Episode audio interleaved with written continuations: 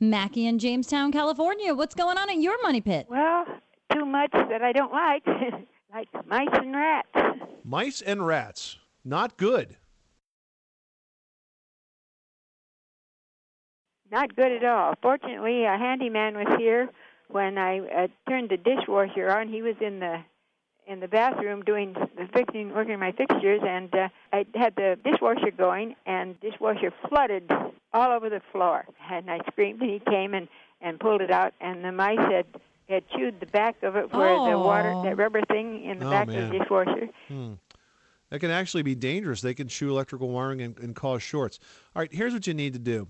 Um, first of all, you need to eliminate any areas around the outside of your house that could be considered a nesting area for mice or rats. Piles of wood for Garbage a fireplace. cans. Get the garbage cans away. Make sure they are lined and covered at all times. Um, don't leave piles of foliage or branches, anything that they want to burrow in. Secondly, inside the house, make sure all of your food storage is in secure, like metal cans, especially things like, for example, dog food. Canisters that close up. we, we find mice and rats will chew through you know animal food bags all the time so make sure that's all sealed up And even at night, don't leave your pet's food out overnight. Pick it up, dump it out, put it back, whatever you want to do with it, but don't leave it sitting there overnight and wash the dishes. The next thing you want to do is get a rodenticide and put it in the areas where the mice are. Now the rodenticides are poisons that the mice will eat and then have a heart attack and die.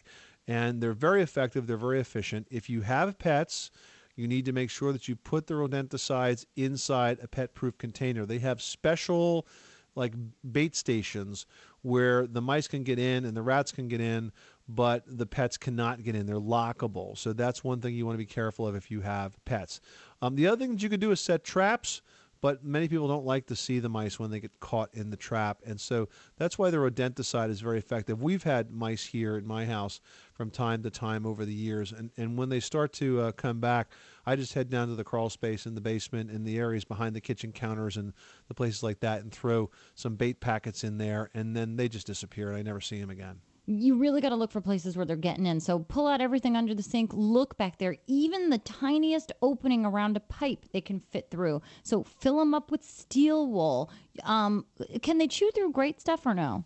Oh, yeah, definitely foam, sure. So- but if you put some steel wool in with the great stuff, it'd be okay. And that's the expandable foam insulation. So really fill up everything. If if it's an opening that even if it seems too small, fill it anyway. It's better safe than sorry. Look at cracks where the floor meets the wall. Any sort of unusual space, whether it's flat, round, small, big, they're coming in through it. So just fill them up. You know, Mackie, a mouse only needs the size of like the circumference of a dime. Is the only is the size that a mouse needs to get into your house. So look for those really really tiny holes and fill them up. Thanks so much for calling us at eight eight eight Money Pit.